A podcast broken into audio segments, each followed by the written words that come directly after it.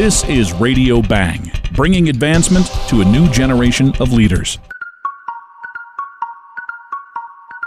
Last year, Oxfam America and the Center for American Progress released a report showing the economic value of restoring coastal ecosystems in the U.S.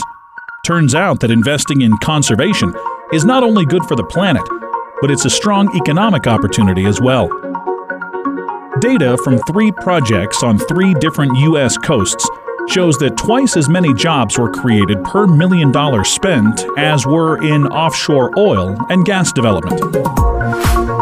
Along with all those jobs, environmental restoration of coasts increased protection from storm surges.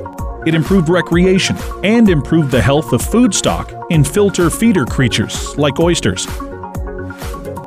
Another benefit to preserving coastal ecosystems is the fact that they often are significant carbon sinks. This means they have the capacity to slow climate change.